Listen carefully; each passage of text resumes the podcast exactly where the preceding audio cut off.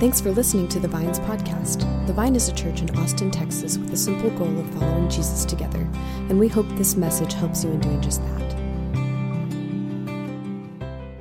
Our scripture reading today is from the Gospel of John, chapter 19, verses 16 to 27.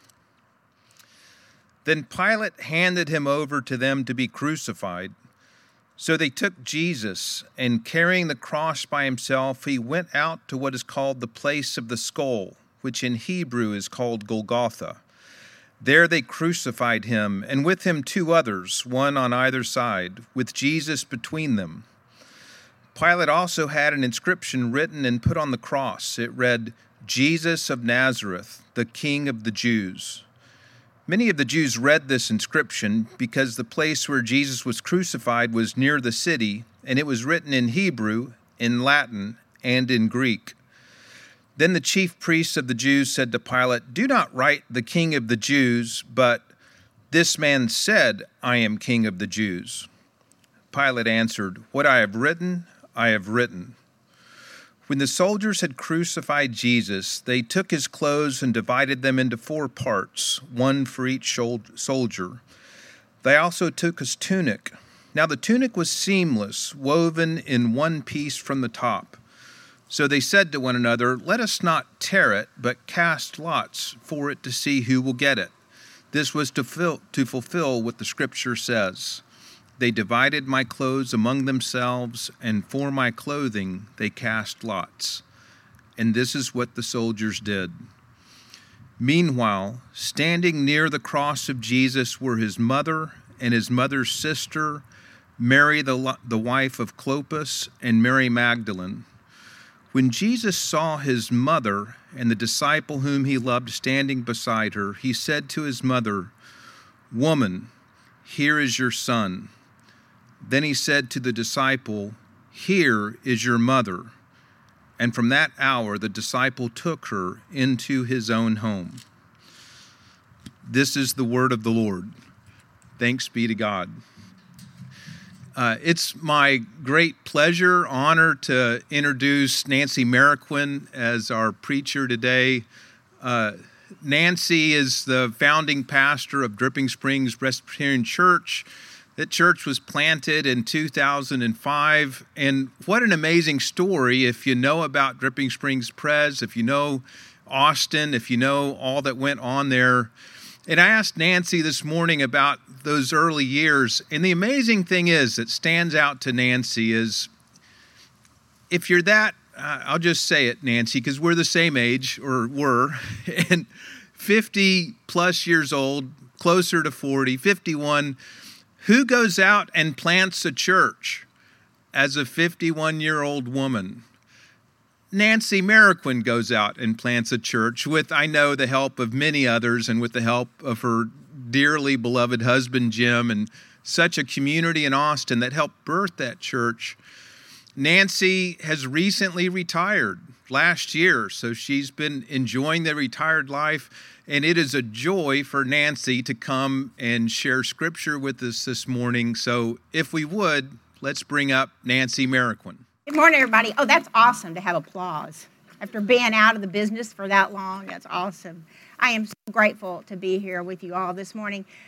The, the truth is, I really got emotional uh, worshiping a minute ago. We haven't been worshiping in person, and y'all, there's nothing like it.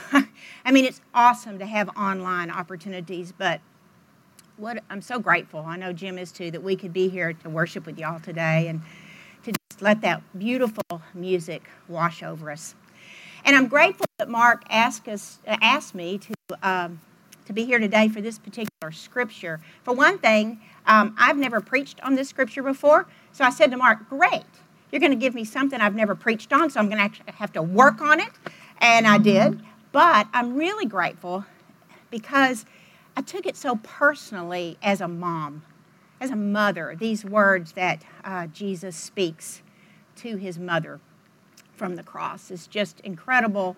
So Ron just read it to us. There's uh, Mary, his mother, other women there, as well as John.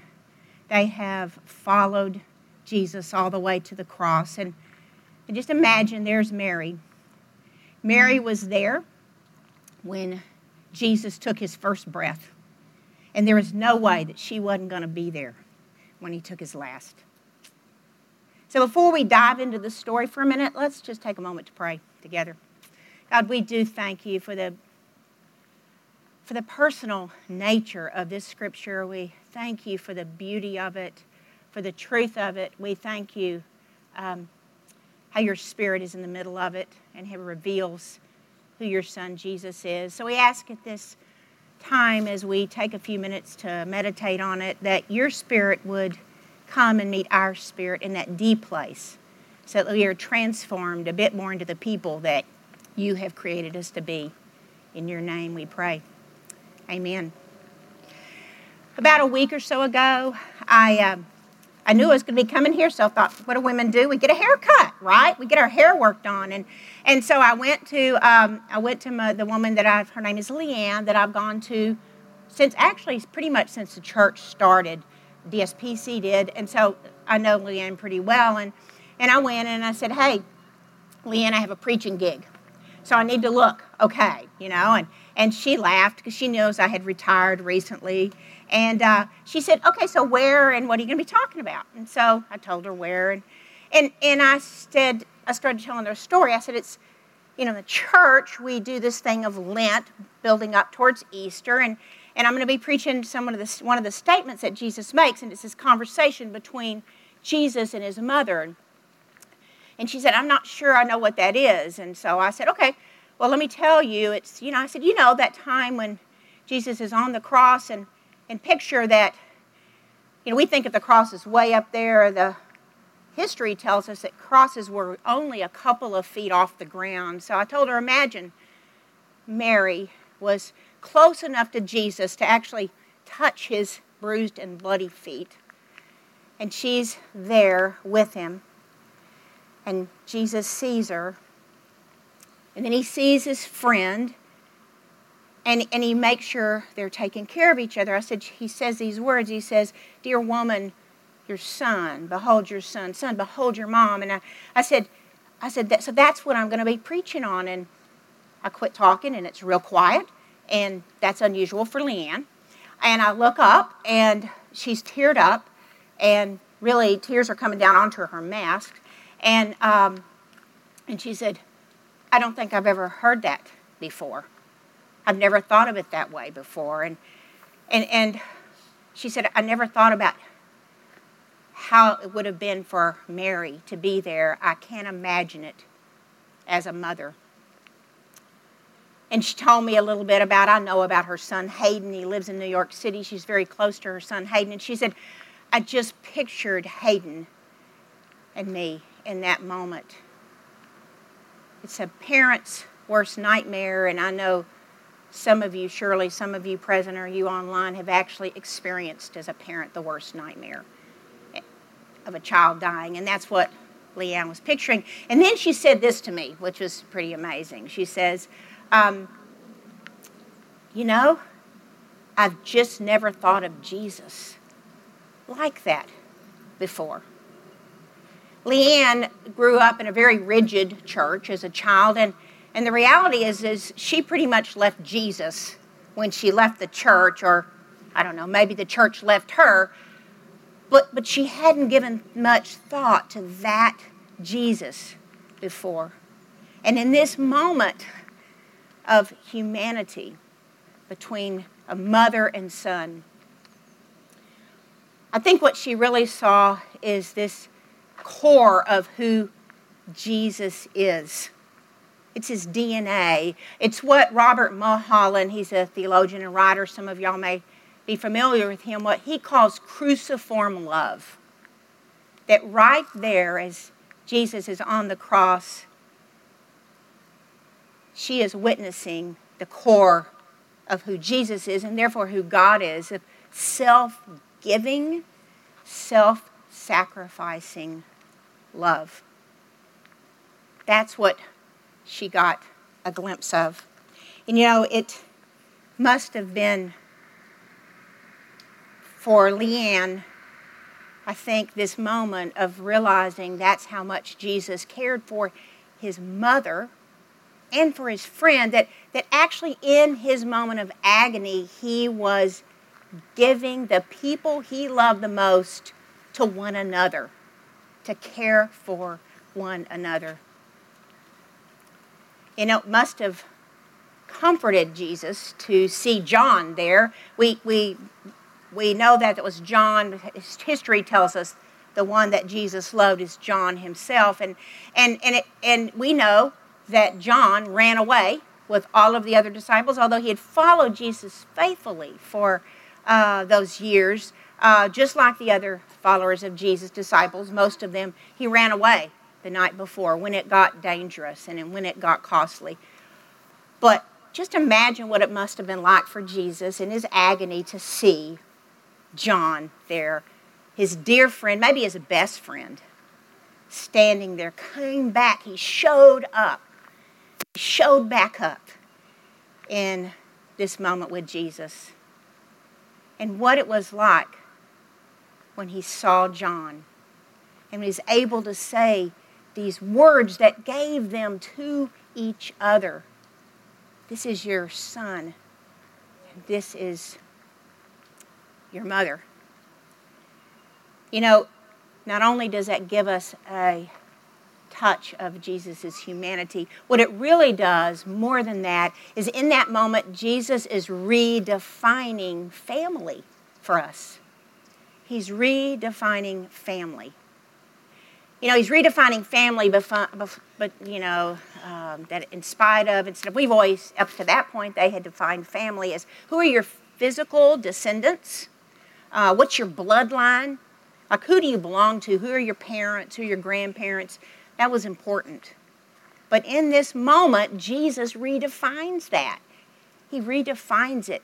He redefines it into this act of mutual love. No longer would family just be defined by who your parents were, who your grandparents were, what your bloodline is. Do you qualify? It's actually now defined by mutual love. And that is an incredible thing to imagine that. In that moment, Jesus begins to create a family that's defined by love. And actually, not many hours before this, that Jesus is hanging on the cross, what we know is that Jesus prayed to God, his Father, and, and he actually prayed for his disciples there and the immediate disciples, but he prayed for you and me. He said he, pr- he prayed for, Father, for all those that will believe because of this message, because of their message. So that means you and me, 21st century Austin. He prayed for us. And he said, I pray, Father, this is Father, this is Son talking to Father. I pray that they will be one as we are one, that they will be united as we are one, united in love. And he gives sort of legs to this love when he speaks that into Mary and into John. It's not just theory anymore, he actually gives legs to it. That this is what it's to look like. You weren't born of this mother. This is not the son you gave birth to, but you're family now. Your family. Actually, was Jesus one of his greatest desires as he was heading to the cross was that we would be united and that we'd be one. And in fact, just before that, that same evening in John 13, Jesus actually gives that command that I know you all know. He says, a new command to love one another. And then he again puts that love, he puts, he puts legs on it. Because he said, because the way you love one another, that means us, how you love one another will actually give the world a snapshot of who I am. That ought to be a little daunting. It also ought to be a little exciting that we are a snapshot of Jesus to the world. So, what kind of snapshot of Jesus are we given to the world? Well, if you think of it with the big C, uh, the big church, the universal church, I would actually say probably the Western United States church.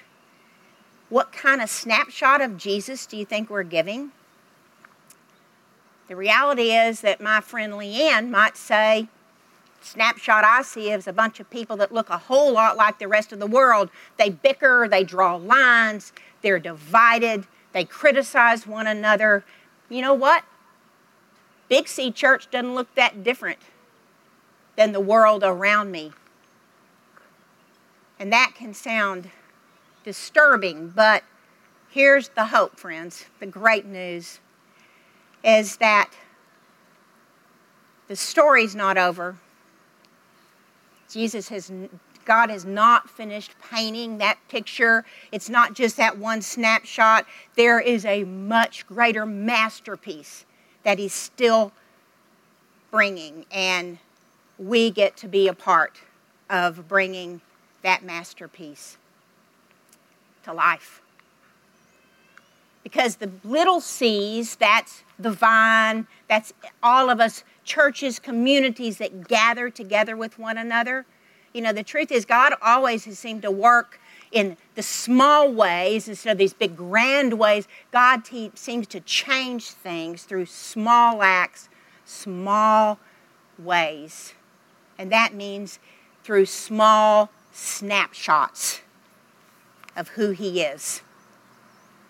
And that's what we get to do. And whenever we get to be a part of that, or whenever we witness that, we are seeing and giving a snapshot of Jesus to a broken world. We are changing the picture for people. That tiny moment changed a bit of the picture that Leanne had of Jesus and of the love of Jesus. And it is so incredibly joyful to see that or be a part of that. Um, some of you, a number of you that I know here, I know because of pilgrimage. Cursillo pilgrimage, some have been to Emmaus, kind of all the same thing. But when you go to a pilgrimage, what you see is sort of snapshot after snapshot after snapshot of Jesus and love. You just do. It's just constant snapshotting of Jesus' love. And you know what? It's doing what Jesus said it would do. It begins to bring people into his love. And at, DSPC, Jim and I were able to, over the years, see some incredible, incredible um, witnesses and snapshots of the small ways that Jesus uh, allows us to be a picture of Him to the world. Uh, I think of uh, Lynn. We have a friend, Lynn. Some of y'all know Lynn through pilgrimage. Uh, when we early on in the church, we were le- meeting in a really ugly double wide trailer, and but everybody had their row because you know people tended to sit on the same row. I'm betting a lot of y'all are sitting in the same seats that y'all tend to sit in, even outside on a Sunday. But that's what Lynn and Marvin were doing. They sat on their little row, and um, and a woman named Mary started coming. And, uh, and Mary sat uh, on the same row, but a few seats between them. And they would pass the peace and they would say hi to each other, but Lynn and Marvin would go back to their part of the row, and Mary by herself would go back to where she was. Until one Sunday, if you know Lynn, you can actually literally picture this. Until one Sunday when there's the passing of the peace, and instead of moving back, Lynn actually just grabbed Mary pulled her into her. And, and Lynn told me, I, I didn't know what she would think if I hugged her like that. She was an older woman. And, and, and Lynn grabbed Mary, and Mary leaned her head on Lynn's shoulder. And Lynn said, Is this okay? And she said, Yes. This is what my husband used to do when he was alive. He would put his arm around me in church and nobody has touched me like that since he died. Y'all, that's a snapshot of Jesus. To me and to anyone who's around, certainly to Mary, and it was to Mary's extended family, who none of them attended any worship service. It touched them. I saw it yesterday. Jim and I went to Port Aransas. Uh, some good friends of ours, um, the Gabberts, who helped start DSPC. They've moved to Corpus now.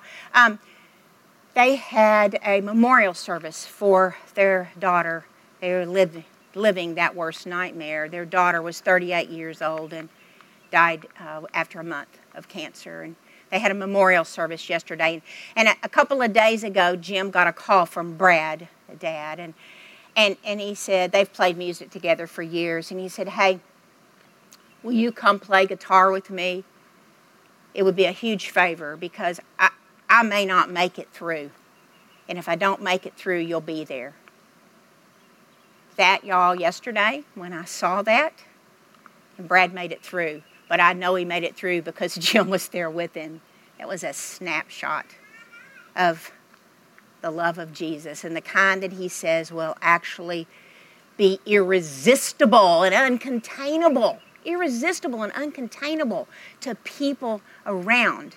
That that is family. They're brothers. They're family because of the love of Jesus. Will it? Well, I, I can say, I, I just want to say too, I know enough of y'all and I know Mark pretty well that I know you all have plenty of stories snapshots you could give from the vine. Your name actually screams it, right? The vine and the branches. I know you all could give lots and lots of stories. And actually, I hope you will in your small groups this week. I hope you'll actually share snapshots that you've been a part of or someone you've seen a snapshot of love that actually drew you into the love of G- D- Jesus more than you had. Uh, I know you do that.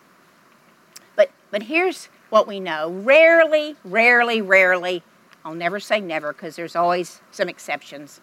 Uh, but rarely has anyone, anyone ever been drawn to follow Jesus because of a correct doctrine or a theology or, or any of that, uh, some sort of apologetics.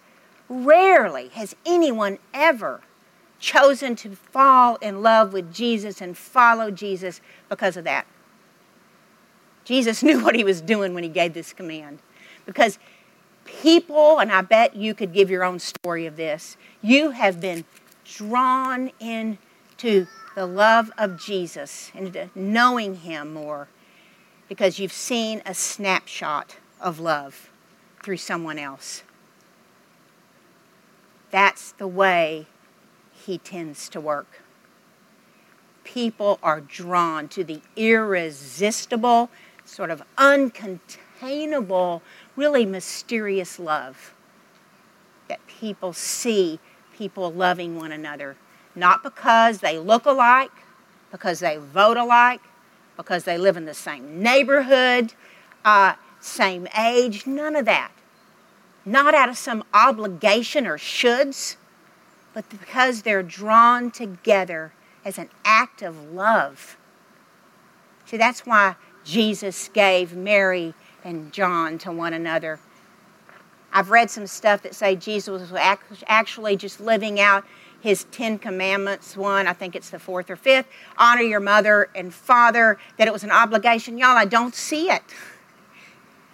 I don't see that Jesus in that moment gave Mary to John and John to Mary and made them family out of some obligation. I believe he did it as an act of love. Will it cost us? It cost Jesus everything, yes. Truth is, loving that kind of Jesus love that actually puts the interest of someone else above your own personal interest, it can be very costly. You all, many of you probably have your own examples of that. I'll give you a little tiny one of mine, I, I confess that a few days ago I'd pretty much said, you know, we're not going to drive down to Port Aransas for uh, Lauren's memorial service. We literally we had been there a few weeks ago to be with Lauren and Brad and Kathy and the family, and then literally last weekend Jim and I were in Rockport all weekend. And I began to rationalize because you know what? It wasn't that easy. It wasn't that convenient. We had other things we wanted to do. We have a grandson who's uh, play is uh, playing tennis this weekend. We were going to watch him. You know, I'd rationalized it out. We'll go. It don't mean more to them for us to go later. You know, y'all you know what I mean? It's convenient, easy, comfortable. And then Jim got that phone call from Brad. And there is no place in the world I would have wanted to be yesterday than with Brad and Kathy. Because, see, I could have rationalized, well, you know what? They're going to have their family with them, right? They'll have their kids, their, their uh, sisters and brothers, you know, that family. But no, that's the bloodline family, and that's awesome. But what they wanted with them was family of mutual love with Jesus. What a beautiful, beautiful, irresistible picture I saw yesterday of this kind of love that Jesus set apart as family with what he did on the cross. And I would bet you all agree with me. There is, there is nothing right now that this broken world could use more than a whole lot of snapshots of Jesus through us. And, and it's not going to be grand things. It's going to be you and me making, listening to the Spirit and making choices like the one that Jim and I felt compelled to make. Because I just have to tell you, the truth is, what we thought we were giving up to do that, you know, this is what God tends to do. You never give up without God being abundant on top of it. We're going to do some of the things that we thought we were going to do over the weekend. We're going to do them today. Our grandson actually, brag time, our grandson, 12 year old grandson, actually is uh, at 1245 in Georgetown is playing the championship match. And we get to be there for it. We weren't there for the others, but God has blessed us to be able to be there. I'm so grateful for that. So, friends, the world needs you and me and this kind of love. So, what kind of snapshot are you going to be to the people around you of Jesus? Because Jesus says that kind of irresistible love is proof that God is alive and well and at work in this world. We are proof, Jesus says, of his cross and the power of the resurrection and the power of his Holy Spirit. It's you and me, we're proof of his love. And as we live into that, the kingdom comes and his will is done on earth here right now as it is in heaven. May it be so. Let's pray.